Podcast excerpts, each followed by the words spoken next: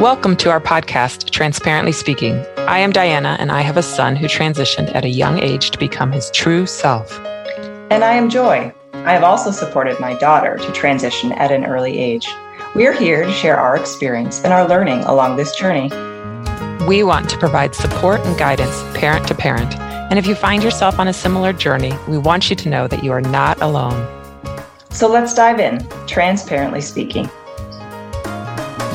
are in like the holiday seasons where lots of people are having family gatherings. And, you know, we've talked a lot about how to set boundaries and stresses and all that stuff. But I also want to talk today, Joy, about the opposite about like what are the things that you love about the holiday seasons that really allow you to appreciate your family and and our kids because I know we've talked about this before I feel very blessed. I feel my life has changed for the better. Being allowed to be on this gender journey with Clark and now Dinah. And I'm also far enough along that it's not always on my mind too, that I get to enjoy all of my little humans. I guess some of them are now taller than I am, but whatever. They'll always be my little humans. I get to enjoy them you know, for who they are. And I feel like that door's opened even wider with them being able to tell us their truth. And we get to see like all of who they are and their amazing beauty.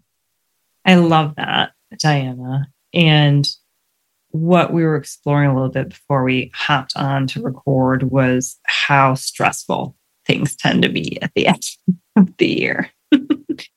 and so and how stressful different parts of this journey are. Uh, and so I think what we're hoping to share today is a little bit about our own gratitude and how we tend to search for and remind ourselves of these gifts of our beautiful children and how this journey can show up as such a gift itself. Yeah. I mean, what are those moments that you get a chance to just slow down? Like for us, you know, there's the hustle and bustle of getting together with family and which is its own gift. And, you know, there's so much focus on getting here and having the gifts and doing this and doing that. But like, I think about the times, well, for us, we celebrate Hanukkah as well. And lighting the candles always gives us a moment where all of us come together. No electronics, no distractions. And we have a very specific tradition where um, each, luckily, we have four kids and there are eight candles. So everyone gets two. That works really, two days. It works really well. But we also have a tradition that we have this leather bound journal where we have eight questions, one question for each night. And we ask, and whatever people say is on their mind to answer that question, we write it down. And so it's become a tradition for us to stop. And the kids are the ones that always ask us, read the last answers, read the old answers. Because especially when they're around three years old, they said the most ridiculous things and it's hilarious. But I just think about how grateful I am for that moment to slow down, to unplug, even if it's just for a few minutes. And having this journal, I'm trying to think of a different word, but this, you know, record of our lives of how they've kind of evolved into who they are and and hearing their thoughts and what's important to them. Like i i just always in awe of my kids all of them in that moment just to be together and to celebrate who they are who they're becoming. That's amazing. And i remember you sharing a bit about that tradition before and i've been so envious and i've been like oh I, I love that idea. How could i incorporate it and I still haven't. And it makes me try to think about, you know, I'm like, oh, yes, when they were little, it would have been so funny. And I'm like, and you know what? Yes, my twins are 14 and my youngest is 11. And they still have so much growing to do. So there's no time like the present to just start doing something like that. I love this idea. And I'm really curious about these questions. Are they like, just random questions? And are they the same every year? Or how does, yes, they are. They are the same every year. They've had to change the years because so one day is dedicated to each one of us. So as the family's grown, we've had to take questions away to be able to give someone, you know, the next person a question. So, so right there, we have six of the eight days taken up. And so it'd sound like, what do you like most about mom or doing with mom? So the other five answer that question. So if that question were that day, then the question for me would be, what is something you want to work on this year? Um, and so that's how we do it if it's your day. Then. and then the other two days, one is your favorite memory of the year, I think is the first day. And the last day is what is something you're proud of that you did this year, that you accomplished. So, but even like that tradition aside, I mean, people always have traditions. I'm like, oh, I wish I had done that. That's amazing. But even when I think about we sometimes drive to see family and that's five and a half hours of quality family time. and, and, I mean, some of it they're on their electronics and it's fine. And other times um, we have fun memories of like uh, Arthur and I sometimes like to sing, but we learned on the last drive that Diana does not enjoy that and asks us to keep it down. but sometimes we'll ask questions or sometimes I think that like we're so focused on gender sometimes it's fun to take it beyond that. So a lot of times I can get my kids to open up if I tell them stories of when I was young. So I might share a story of when I was young, this memory, that memory, and it opens them up to start sharing some of their own. And it's amazing to hear what they remember. So I'm even, you know, so I'm even hearing in these questions, right? What was, you know, a favorite memory from the year or, or what have you. That they're always so much fun to hear the responses to. Yes. And they take you by surprise sometimes. That like how insightful they might be or the things that they really appreciated. Like I there's so many times where I think like, wow, they don't really show much gratitude for that. And then you come to that question and they're like, I love writing it. I think the year of COVID, I got I love running errands with mom because that was our time to that was Clark and that was our time to like talk uninterrupted. We got out of the house, even if it was to have somebody put groceries in our trunk, you know, like whatever. because I think showing gratitude is a learned skill. And I think, especially in these younger ages where they're not always in tune with other people and other people's perspectives and how they feel and all those things, but it's still there, just comes out in different ways.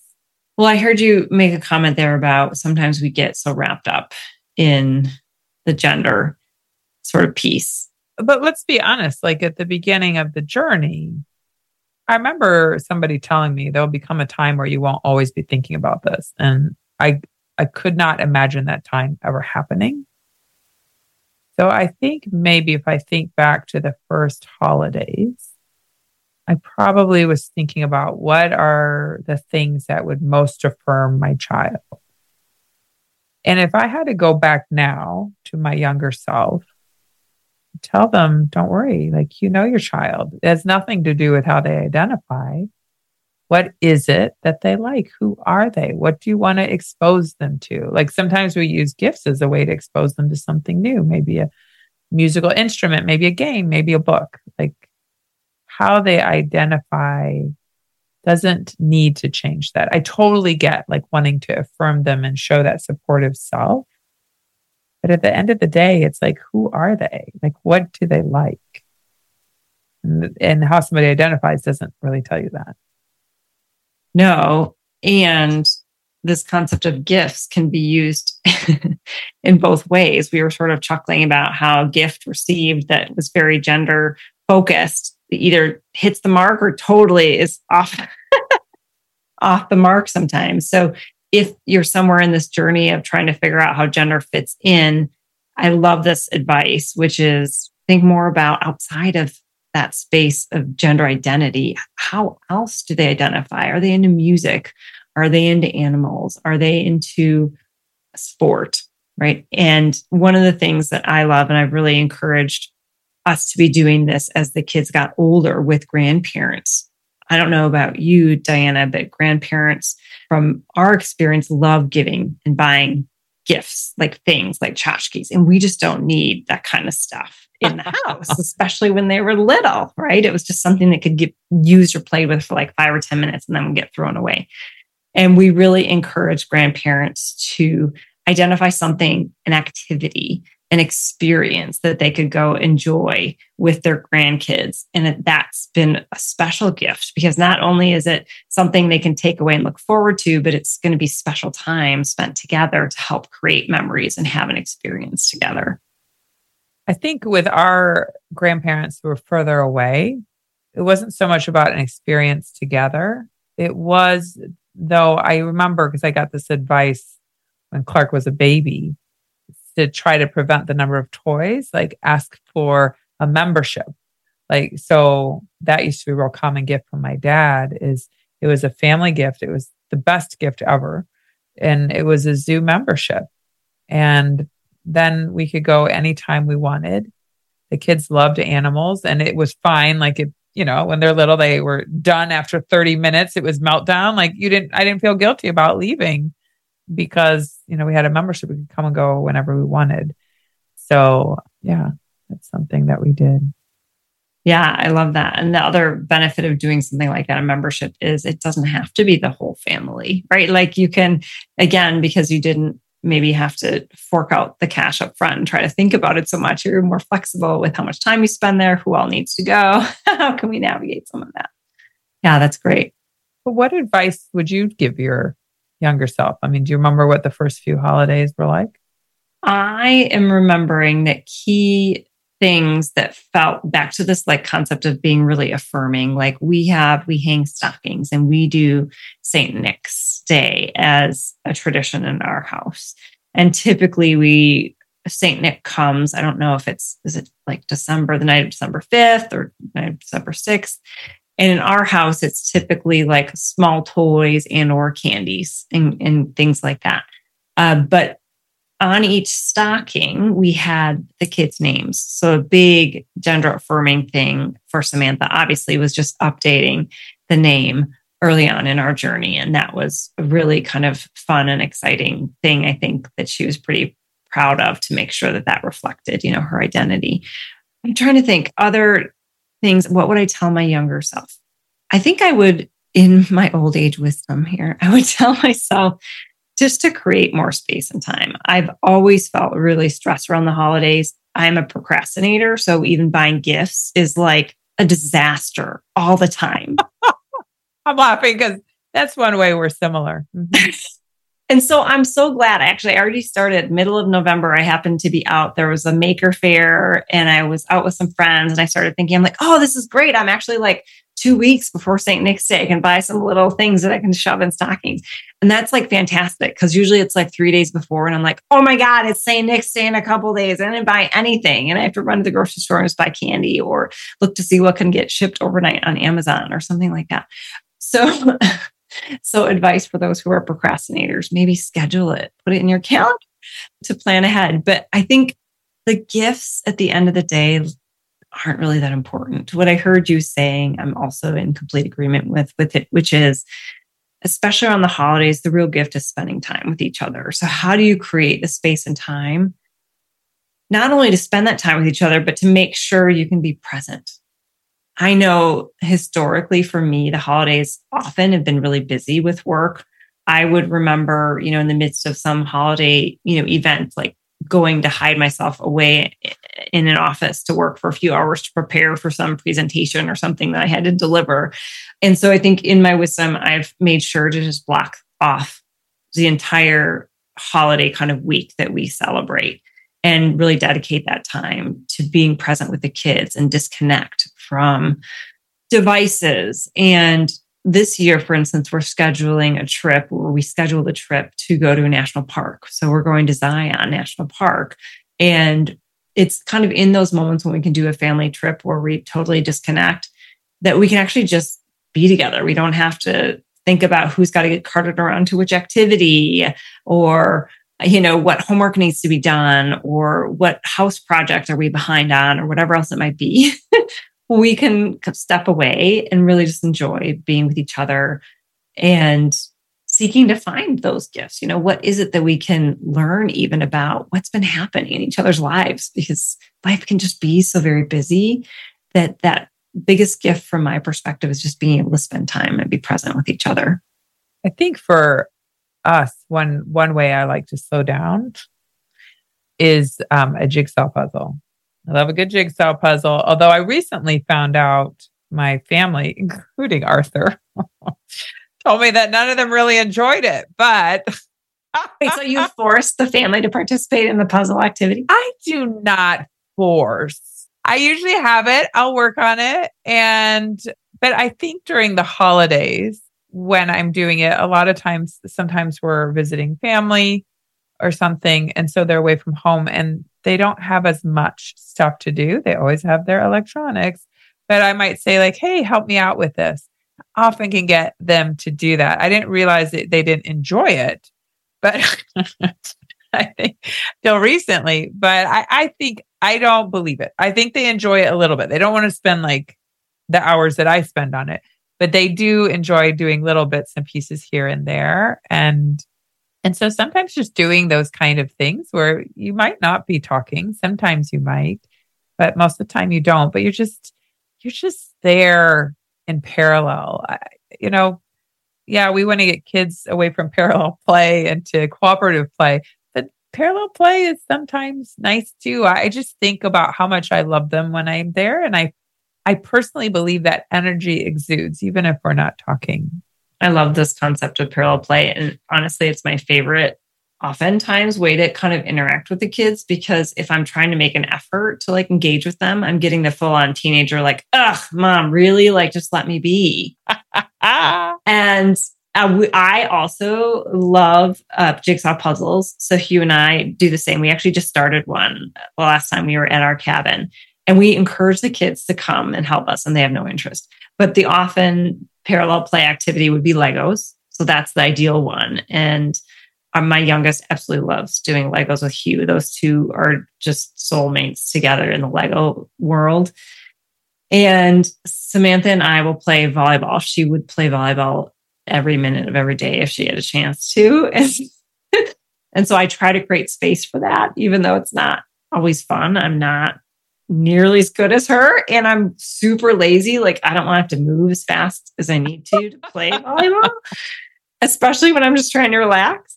Um, but those are things that we enjoy. And Samantha's twin absolutely is an amazing reader. So parallel play with him is super easy. We can both just cuddle up on the couch and read and just enjoy being in the same space, especially in front of a fire. It's super amazing. Uh, I love to read, and out of the four kids, I only have one reader bummer for me, but I guess one's not bad. The other thing is games. Mm-hmm. Often we'll bring games. We play card games, a lot of card games, but we bring other games too that we try to get everyone, you know, something that ever, all levels can play. One of the favorite ones is Old Maid, only because, well, it used to be Clark who could not keep a straight face if he got it or gave it. You always knew, but now now he's 17, he's got it under control, but now Dinah cannot control himself when he gets it or gives it. So it always is very entertaining. yeah. So games are things. But I also wanted to go back to something else you said that's a really important thing to think about doing for Furman. You mentioned the stockings. And for us, it was also ornaments. Like each year, if I don't procrastinate, there have been a few years where I kind of missed, but usually I get an ornament for each one that represents their year, something that they accomplished in their year, and it has their name on it. And so, you know, when their name changed, we started changing the ornament we got. But I also used to ask them, and I still ask Dinah, do you want the ornaments with your birthday? Because for a long time, Clark was fine with it. But when we moved and he was non disclosed, the first year he wanted it on the back of the tree to that place where no one would really walk, but he still wanted them up. And then after that, he didn't want them on the tree anymore. And he's been on such a journey. I'm almost curious about this year if he would care if they're on the tree or not. And Dinah has always been fine with the old ones on the tree, but he's gotten more non disclosed this year. So I'll be interested to hear what he feels. I like to do ornaments too as gifts. But what I'm thinking about is when they were little, you know, the kids would make ornaments like at school. And often there would be like a photo of them from like, you know, 4K or whatever that the teacher would just print out on a normal piece of computer paper and like cut out in the shape of an ornament or something and then tie it up. I absolutely love those. And it just breaks my heart that Samantha just absolutely hates them. It was in this period of time when she was growing out her hair, but she's just this beautiful, glowing human being, but she is not at all on board with how she appears in those. And so it's something that kind of breaks my heart. And I think it's really important. The message here is, you know, listen to your kids. so I, I keep it. I have that somewhere else, right? I can enjoy it. But obviously, if she doesn't, I listen and I pull that down for her. But the holidays are such a special time. So, if nothing else to our listeners, yes, there is a lot of stress, there's a lot of busyness that can happen.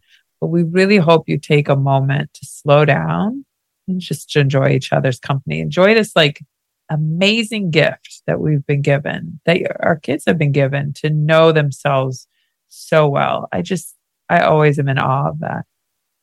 Yes, I agree. In fact, they know themselves so well that they've been confident enough to communicate and share that and ask for our support of them. It's beautiful. And these are amazing human beings. We're going to go on to continue changing the world in amazing ways. That's a wrap on this episode of Transparently Speaking. Thanks for joining us today. Join us again on the 1st and 15th of every month for our next podcast. Thank you to Philtyr for our awesome music. That's P H I L T Y R.